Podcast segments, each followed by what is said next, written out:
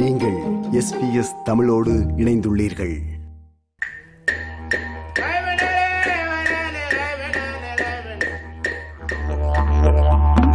ஆஸ்திரேலிய பூர்வீக குடிமக்கள் குறித்த நிகழ்ச்சி. பூர்வீக மக்களின் நில உரிமையில் பாரிய மாற்றத்தை ஏற்படுத்தியவர் டாரஸ் ஸ்ட்ரைட் ஐலண்டில் பிறந்த எடி மாபோ.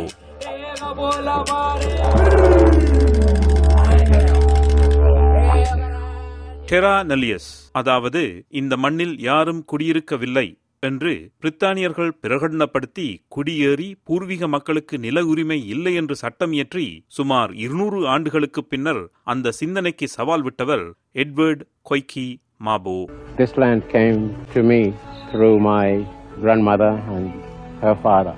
Eddie Mabo ஆஸ்திரேலியாவின் வடகிழக்கு கரையிலுள்ள மே தீவில் அது தற்போது மரே ஐலண்ட் என்று அழைக்கப்படுகிறது. ஆயிரத்தி தொள்ளாயிரத்தி முப்பத்தி ஆறாம் ஆண்டு பிறந்தார். அவரது பிறப்பிலோ அல்லது வளர்ப்பிலோ சொல்லும்படியாக அதிகம் ஒன்றுமில்லை. மற்றைய பூர்வீக மக்களைப் போலவே கல்வி பெறுவதிலும் வாழ்விலும் பிரித்தானிய ஐரோப்பிய சமூகத்தினரிலும் இரண்டாம் நிலையில் இருந்தார் என்பது வருந்தத்தக்க உண்மைதான். அவர் தனது இளவயது காதலை கைப்பிடித்து வாழ்நாள் முழுவதும் பொனிட்டாவுடன் வாழ்ந்து பத்து குழந்தைகளுக்கு தகப்பனானார்.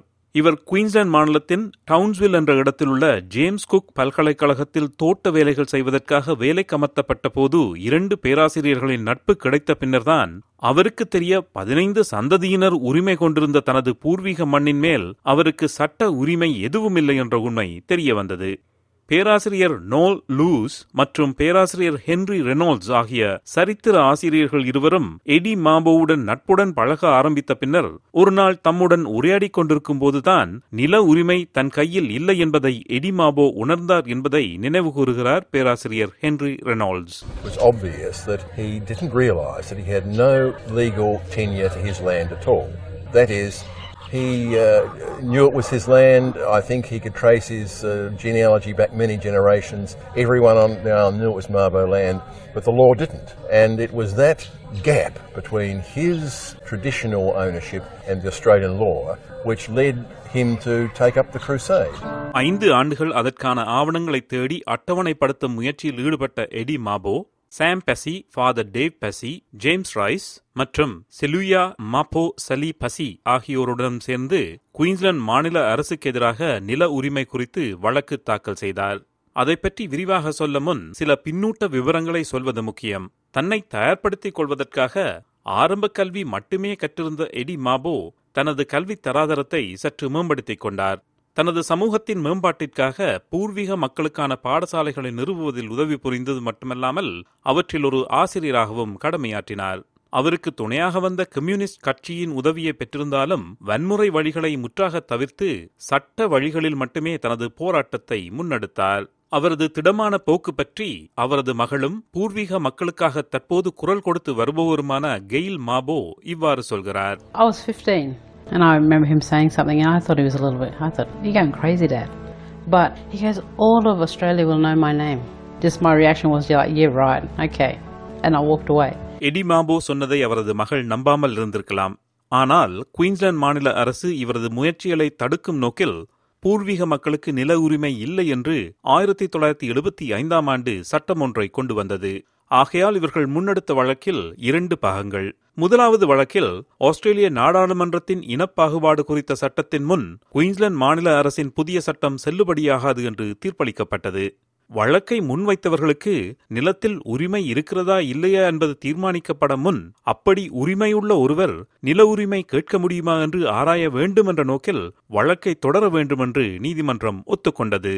வழக்கு தொடரப்பட்டு சுமார் பதினெட்டு வருடங்களின் பின் ஆயிரத்தி தொள்ளாயிரத்தி தொன்னூற்றி இரண்டாம் ஆண்டு இரண்டாவது வழக்கின் தீர்ப்பு பூர்வீக மக்களுக்கு அவர்களது பூர்வீக நிலத்தில் சட்ட உரிமை இருக்கிறது என்று தீர்ப்பளித்தது. ஆனால் இந்த தீர்ப்பு வெளியாகுவதற்கு நான்கு மாதங்களுக்கு முன்னரே புற்றுநோயால் பாதிக்கப்பட்டிருந்த எடி மாபோ இறந்துவிட்டார்.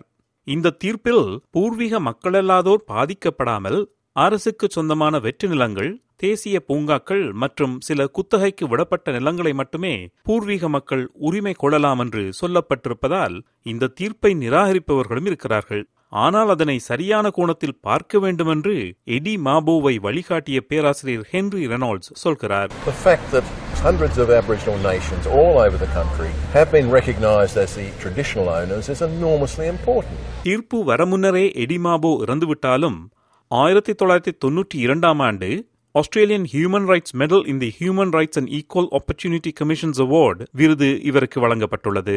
இரண்டாயிரத்தி எட்டாம் ஆண்டு ஜேம்ஸ் குக் பல்கலைக்கழகம் தனது நூலகத்திற்கு அவரின் பெயரை சூட்டியிருக்கிறது.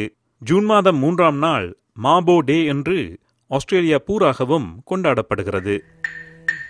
A little bit of title in the land because Eddie Marbo took a stand because on annexation தமது பாரம்பரிய நிலத்தின் மேல் உரிமை கொண்டாட பூர்வீக மக்களுக்கு சட்டத்தில் வழிகள் செய்யப்பட்டிருந்தாலும் அவர்கள் உரிமை கோரும் நிலம் அவர்களது சந்ததியினர் வாழ்ந்த நிலம் என்று நிரூபிக்க பல வருடங்கள் எடுக்கலாம். உதாரணமாக நார்தர்ன் டெரிட்டரியின் கல்ஃப் ஆஃப் காப்பென்டீரியா பகுதியில் பொரலூலா என்ற இடத்தில் வாழும் யன்யுவா மக்கள் தமது நில உரிமையை சட்டபூர்வமாக்க முப்பது வருடங்கள் எடுத்தது. அது ஏன் இவ்வளவு காலம் எடுக்க வேண்டும் என்று நீங்கள் யோசிக்கலாம்? பல இடங்கள் நகரங்களிலிருந்து தொலை தூரத்திலும் சென்றடைவதற்கு கடினமான இடங்களில் இருப்பது ஒரு காரணம். பூர்வீக மக்கள் குறித்த மனப்பாங்கு அல்லது அணுகுமுறையும் எழுத்தில் ஆவணங்கள் இல்லாமல் இருப்பதும் இன்னொரு காரணம். இதற்கு நாங்கள் சற்று பின்னோக்கி பார்க்க வேண்டும். பிரித்தானியர்கள் ஆஸ்திரேலியாவில் குடியேறியது அவர்கள் குடியேறிய மற்றைய நாடுகளிலிருந்து வேறுபட்டது. எப்படி? ஒன்று அவர்கள் போர் தொடுத்து இந்த நாட்டை கைப்பற்றவில்லை.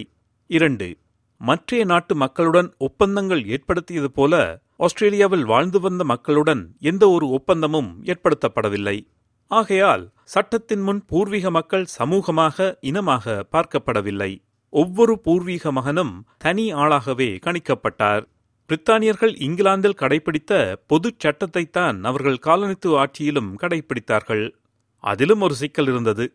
ஒரு பூர்வீக மகனுக்கும் இன்னொரு பூர்வீக மகனுக்கும் இடையில் வரும் தகராறை எந்த சட்டத்தின் கீழ் தீர்த்து வைப்பது என்பதில் சிக்கல் இருந்தது. உதாரணமாக பூர்வீக மக்களின் சட்டத்தின் அடிப்படையில் பழி வாங்குவதற்காக இன்னொருவரை கொலை செய்வது குற்றமில்லை. ஜாக் காங்கோ மரல் என்ற பூர்வீக குடிமகன் ஜபின்ஜி என்ற பூர்வீக குடிமகனை கொன்றதாக குற்றஞ்சாட்டப்பட்டு நீதிமன்றத்தின் முன் நிறுத்தப்பட்டார். தன்னுடைய சகோதரனை கொன்றவரை தான் கொல்வதில் பிழையில்லை என்பது குற்றவாளியின் வாதம். மூன்று மாதங்களுக்கு மேல் நீதிமன்றத்தில் விவாதிக்கப்பட்ட இந்த வழக்கின் தீர்ப்பில் இரு பூர்வீக மக்களுக்கிடையிலான சர்ச்சையை தீர்ப்பதற்கு பூர்வீக மக்கள் கலாச்சாரத்தில் உள்ள சட்டங்கள் பயன்படுத்தப்படும் என்று பிரதான நீதிபதி டவுலிங் தீர்ப்பளித்தார். பூர்வீக மக்களுக்கிடையிலான சிக்கல்களை தீர்ப்பதற்கு பூர்வீக மக்களின் சட்டம் மற்றவர்களின் சிக்கல்களை தீர்ப்பதற்கு ஆங்கில பொதுச் சட்டம். பூர்வீக மகன் ஒருவருக்கும் பிரித்தானியர் ஒருவருக்கும் இடையிலுள்ள சர்ச்சையை தீர்ப்பதற்கு எப்பொழுதும் ஆங்கில பொதுச் சட்டம்தான் பயன்படுத்தப்பட்டது. நடைமுறையில் இந்த வித்தியாசத்தை கடைபிடிப்பது கடினமானதாக இருந்தது. இந்த வித்தியாசத்தை தமது சுயநலனுக்காக பயன்படுத்தியவர்களும் இருக்கிறார்கள். உதாரணமாக ஆயிரத்தி எழுநூறுகளின் இறுதிப் பாகத்தில் நியூ சவுத் வேல்ஸில் பிலிப் கிங் கவர்னராக இருந்தபொழுது இராணுவ சிப்பாய்கள் இரண்டு பூர்வீக குலங்களுக்கிடையில் ஈட்டிச் சண்டையை நடத்தவிட்டார்கள் சண்டை நடந்த இடத்திலிருந்து பிரித்தானியர்களை நோக்கி ஈட்டி பாய்ந்தது என்று குற்றம் சாட்டி பூர்வீக மக்கள் மேல் தாக்கல் நடத்தினார்கள். அதன்பின் கவர்னராக இருந்த லக்லன் மக்வாரி பூர்வீக மக்களும் பிரித்தானியர்களைப் போலவே நடத்தப்பட வேண்டுமென்று அறிக்கை விடுத்திருந்தாலும் அது நடைமுறையில் சாத்தியமாகவில்லை.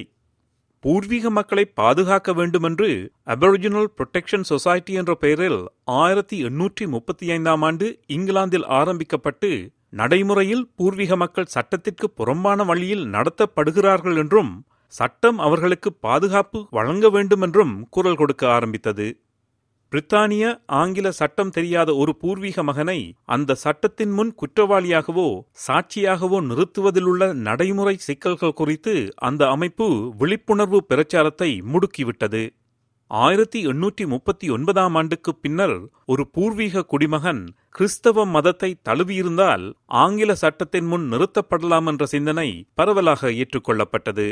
இந்த சிந்தனைகள் எல்லாம் குற்றவியல் சட்டம் கிரிமினல் லா குறித்ததாக மட்டுமே இருந்திருக்கிறது.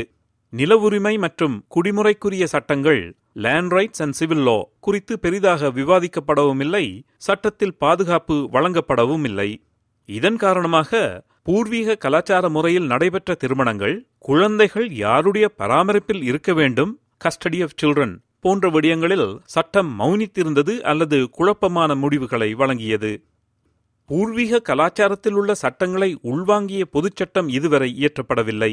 அப்படி இயற்றப்படும் என்ற நம்பிக்கையும் பலருக்கு இல்லை. ஆனால் நடைமுறையில் அந்த கலாச்சார கூறுகளை அடிப்படையாக கொண்டு தீர்ப்பு வழங்கப்பட வேண்டுமென்று Australian law reform commission ALRC நம்புகிறது. அதன் முதல் படியாக பூர்வீக நில உரிமை குறித்த நேட்டிவ் டைட்டில் ஆக்ட் 1993 என்ற சட்டத்தில் மாற்றங்களை முன்வைத்துள்ள ஏஎல்ஆர்சியின் லீ கார்டன் இவ்வாறு சொல்கிறார் We have two tranches of reform proposals. Ones that would keep intact the existing wording of Section 223, but adopt amending statements in order to clarify that certain requirements that have been added to the case law are not necessary.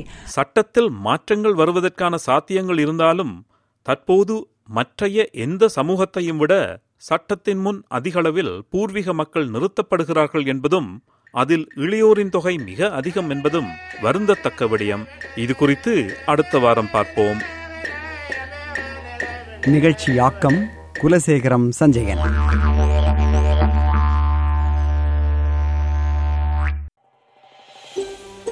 இது போன்ற மேலும் பல நிகழ்ச்சிகளை கேட்க வேண்டுமா?